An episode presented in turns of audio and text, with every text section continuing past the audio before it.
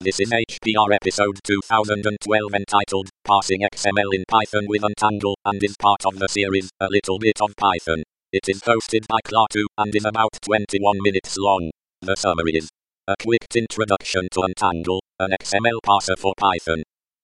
This episode of HPR is brought to you by anhonesthost.com. Get 15% discount on all shared hosting with the offer code HPR15. That's HPR15. Better web hosting that's honest and fair at anhonesthost.com.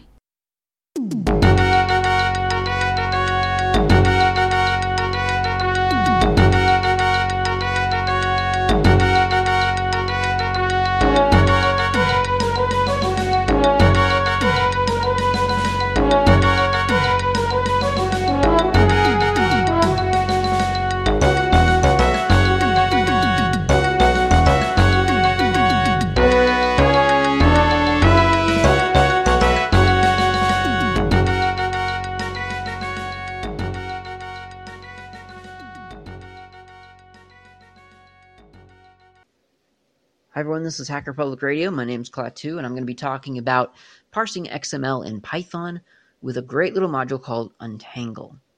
So XML you probably know. Uh, if you don't know it, you certainly know one of uh, the subsets of it, or I don't know if they're I don't know if that's the right terminology anymore. I don't want to get into political debates, but HTML um, is is very similar to XML. Uh, at one point, it was going to be, uh, you know, literally an implementation of it. It was XHTML. It was really actually horrible. But um, yeah, if you've seen HTML, you've let's just say you've basically seen XML. And if you really, really are really wanting to see XML, just go open up the RSS feed of Hacker Public Radio. You will see our, um, XML because RSS is in fact a um, an implementation or a schema of of XML and so is Atom.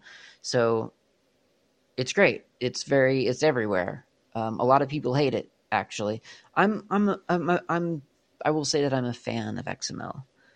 Uh, I know that's a crazy thing to say, but I really am. It's it's got like a really sort of an, a strangely bad reputation. And, and and I do actually. It's not one of those things where I don't understand why it has a bad reputation.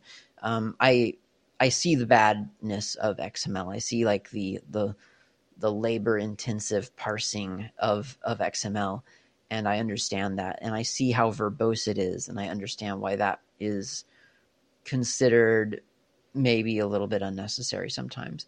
But at the same time I also I I, I do respect XML a lot and, and I'm actually quite fond of it in many ways. And and the thing about XML that I like really is the explicitness. It's it's it's very it doesn't leave a whole lot to to guessing you know? It's it's it, tells you exactly where everything is in relation to everything else. I mean it is it is very explicit. It tells you exactly what things are. It, it tells you the attributes of those things. You know it's just it's it's very i mean that's why it's verbose because it is just so so descriptive and very strict um, it is infamously strict. If you do bad XML, and we all have, um, then parsers will break. They it is not tolerant of quirks really at all. Um, it is in fact it's funny that one of the most popular sort of similar subsets of it, HTML, is so liberal and so uh, tolerant of quirks and and XML is just so intolerant of that. So that's what XML is. It's it's out there. You're you're going to encounter it, and sometimes you're going to actually want to use it, or at least that's how I've found things to be. Um, I, I've found use for XML on several occasions where JSON just isn't isn't robust enough, or or plain text, you know, just wouldn't do it justice or whatever. So XML is it, it has its uses, but as I said in the in, in at the beginning, it, it it can be a little bit difficult to to parse really.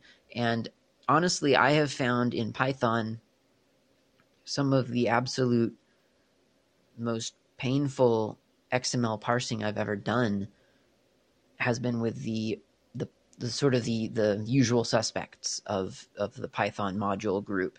One of those usual suspects is LXML, which I think technically I was going to say that was the built-in one, but I don't think it actually is. I think you have to add that in.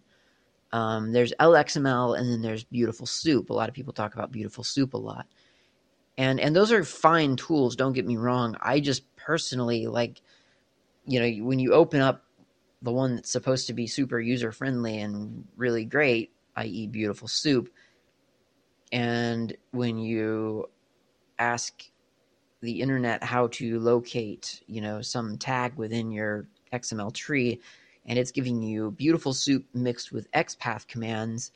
I don't know. To me, that misses the point of even using Python to parse X. Uh, yeah, parse XML. I mean, if you have to do XPath, I, I don't. Why am I even bothering? I mean, that's how I feel, um, and that's just my personal opinion. Uh, other people, you know, especially if you're very used to XPath, maybe you love it. Maybe that's just totally logical to you. To me, it's not. Uh, and so I went on a, a, a search for alternative parsers within Python. And I found two good ones. And in this episode, I'm going to talk about Untangle. So, Untangle takes an XML document and converts it into a, a into a Python class. And so it's I mean, it, it like takes your XML, and each element becomes an object essentially with a bunch of attributes, and you can probe that that object, that class, for information about itself. Um, that probably doesn't make a whole lot of sense, but don't worry, it's actually really simple. And I can give you a, a, a really basic example. So let's say we have an XML document, and I'm going to do a little bit of pseudo docbook here. I'm not going to uh, it's probably not correct exactly, but it's close enough. So we'll we'll say uh, we have a book tag, and in the book tag we have a chapter with an ID of prologue, and then in that chapter we have a title, and the title is the beginning, and then we close the title, and we close the chapter, and then we close the book. So we have no real content here except for a chapter and a title of that chapter, and all of that sits in a book object or a book in the book um, element. Okay, so that's a really basic, um, mostly compliant docbook document. So if we take that into Python, then we can do an import untangle. And untangle, by the way, is not included with Python. You will need to install that separately, and usually that's done, or I find it easiest to do with uh, pip, pip, pip install untangle or pip install dash dash user untangle. Um, or, of course, if your repository uh, has un, like Python dash untangle is usually what it's called, or I guess it could be like py untangle, but I, I think I've usually seen it as py dash untangle. Then you can just install it from from your repository as well. I use pip because at work um, I can't install things to the system, so I do pip install dash dash user uh, whatever. So that's um, that's Untangle installation. So yeah, if we take our little sample XML document into Python, we can do an import untangle. And then we can assign the XML document that we've just created to a variable, passing it through uh, untangle parsing. So we'll do like data equals untangle.parse, parentheses, quote, example.xml, close quote, close parentheses. So now all that XML data has been dumped, parsed and dumped into a variable called data. And you can see it at this point. You can do data.book. And why is it data.book? Well, because data is the name of the uh, the element that we've that we've created, right? We we did that data equals untangle.parse. So that's that's our object data. And then the dot book is saying, well, I want to look in the in the attribute called book, which is our root element in the XML tree, because that was the first element. Remember, it was book, chapter, title. So data.book would return the string element, parentheses, name equals book, attributes equals curly brace, curly brace, C data equals blank, uh, and then close parentheses. So right there, you get in data.book, you get the name of the element, which is book, any attributes contained in that element, which is none, and any data, like content data, C data, um, in that element, which again is nothing. Which seems a little bit weird because you think, but there's a chapter and a title in that book. And that is true, and that is a little bit weird.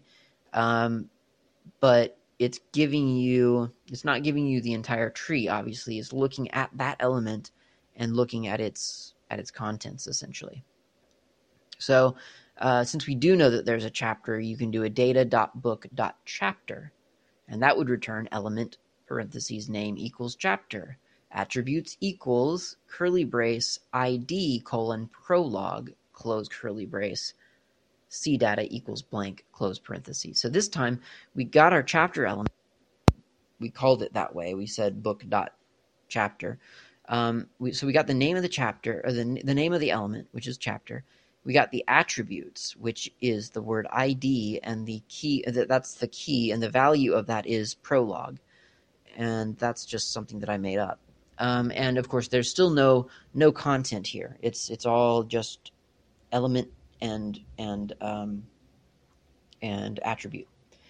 So we could drill down further and we could do data.book.chapter.title, which would return the string element parentheses name equals title, attributes equals curly brace curly brace, and then C data would equal the beginning, and then close parentheses. And the reason that it's that it's like that is because again we we've got the the tag itself, which is title, the element called title.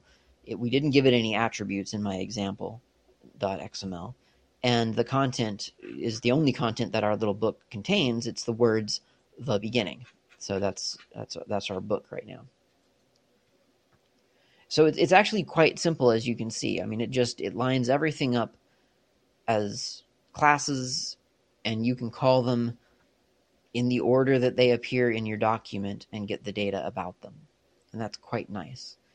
Now you can you can go in and extract individual bits of information too. You don't have to you don't have to get the whole big string of everything. You know the getting the attributes returned when when there are no attributes present is kind of wasteful, and getting the name of the element is a little bit weird. If in order to call that element you had to know the name, so. Um, let's say, for instance, that you want to get the chapter. You, you know that there's a chapter but you want just the name of the the attribute of it. So you would do a data.book.chapter square bracket quote ID square bracket or quote square bracket. So it's just like a dictionary. You're saying data book chapter, but just show me the ID element of of this of this thing that you're returning to me. And that would of course tell you, oh, that that's prologue. And similarly, we could say Okay, well now data.book.chapter.title.cdata, and then I would do a dot strip parentheses parentheses, and we would get the string the beginning. There's some inconsistency there, it, it, it seems, because in the book and the chapter method, you're, you're, you're calling the ID key, but to get the C data, you're treating it basically like another function of this sort of class thing that you've got. So that's that that's kind of I'm not saying that Untangle is fantastic in terms of consistency. I'm just saying it's a lot easier than learning um, well XPath to be honest. So um, what if you have more than just a chapter and a title? So we could we could expand our example.xml into book chapter ID prologue uh, equals prologue title the beginning close title and then open a, a paragraph and we could say this is the first paragraph and then close the paragraph and then close that chapter. And then of course most books have more than one chapter so we could say okay so chapter id equals end title the ending close title paragraph para um, last paragraph of this chapter uh, of this book uh, close paragraph close chapter close book. So now we've got this book document with two chapters, meaning that it also therefore has two titles and it also has two paragraphs. It's a little bit more realistic. So what you can do there is you kind of return to this kind of pseudo, um, almost a dictionary um, syntax. So you go data.book.chapter. Okay, which chapter do you want? Well, we want the zeroth chapter, so we'll do square bracket zero, close square bracket. And that would return element name equals chapter attributes equals ID prologue, C data nothing. And then data.book.chapter square bracket one square bracket would return element name chapter attributes ID equals end and C data again nothing because these these don't have any this doesn't have content still and it won't the the chapter will never have a content uh, object because uh, it it doesn't. It, has got it contains other elements. Um, you can do essentially i guess the same thing like um, well let's say again like so if you have if you have more than you know we now have two chapters as i said and two paragraphs yeah? So if we just said okay well i want the data dot book the dot dot chapter dot title it's going to tell us that we have no idea that it has no idea what we're asking for um, but if we then say okay well i meant i want data dot book dot chapter square bracket zero close square bracket dot title dot c data dot strip parentheses parentheses then we would get the string the beginning. And similarly, if we said data.book.chapter square bracket 1 square bracket dot title dot c data dot strip parentheses parentheses, then we would get the string the ending. So in other words, like to sum that that little snippet up there, if, if you've got more more than one element, and you usually will in your document, then you have to tell it which element parent you're looking at. So if it's the first chapter, it has to be chapter zero. If it's the second chapter, chapter one, and so on. Uh, you wouldn't, you you know, you probably wouldn't. I mean, th- there's a point at which that stops being as important because, like, well, even in HTML, you've got you you usually you, you can have a div inside of a div inside of a div, but at some point, you know, you start you you run out of of things uh, of nesting things, and then that's when you can kind of drop the specific, specificity. Um, that's a hard word to say. So yeah, but just keep in mind, like if if if you've got multiple parents, then you have to define which parent you're looking at when you want to look at certain children.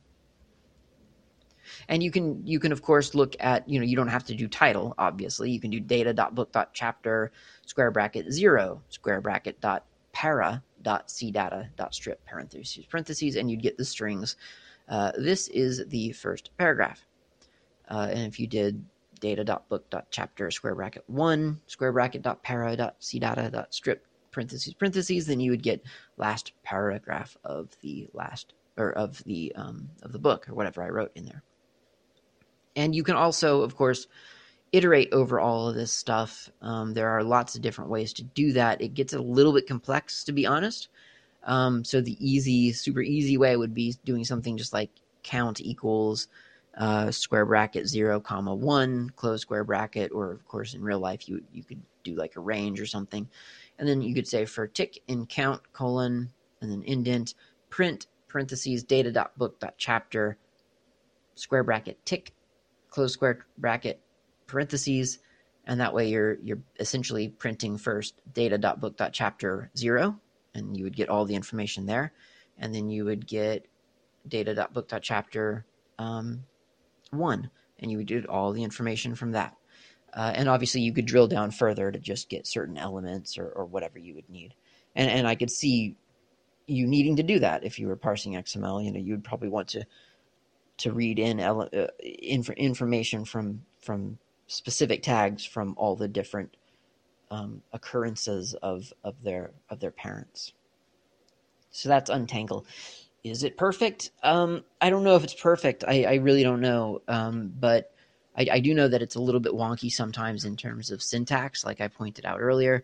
The the fact that you can call it the chapter ID or, or, you know some element by the attribute key without really saying, you know, without any, I don't know, there's not a clear, I don't feel like there, it's very clear as to when you can do that and when you can't. Although it is, I mean, if you if you look at the element and there's a dictionary in there, then yes, you can call it by dictionary key. I mean, it, technically speaking, yes, it does work.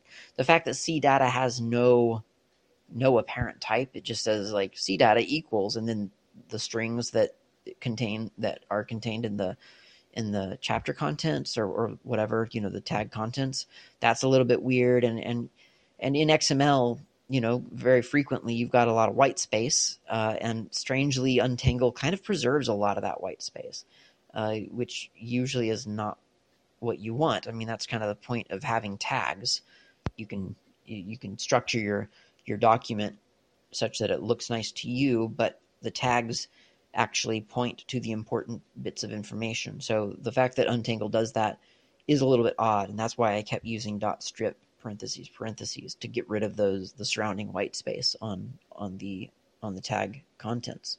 So there are quirks to Untangle um, to the Untangle module, but it's it's really not that bad once you get used to it.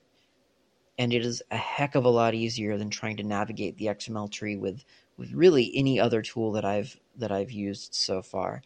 Um, again, probably my use of it limits. You know, I mean, if if you are going to do fancier things with with with XML, this might not work for you. This might be too simple, um, and that is the trade off. And it's acknowledged in the Untangle documentation that it is the, the, the idea is to make this really really simple rather than to you know have have like this super robust featureful XML parser. It's it's more just about having a parser that works. So it's very very convenient. It's very nice. You should check it out. It's called Untangle. It's available on the internet. Thank you for listening to this episode. My name is Klaatu. This has been Hacker Public Radio. I'll talk to you next time.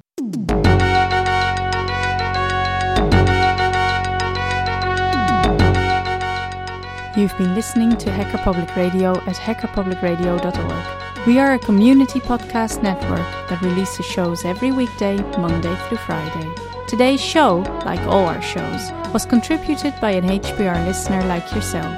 If you ever thought of recording a podcast, then click on our contribute link to find out how easy it really is. Hacker Public Radio was founded by the Digital Dog Pound and the Infonomicon Computer Club and is part of the binary revolution at binrev.com. If you have comments on today's show, please email the host directly, leave a comment on the website, or record a follow up episode yourself.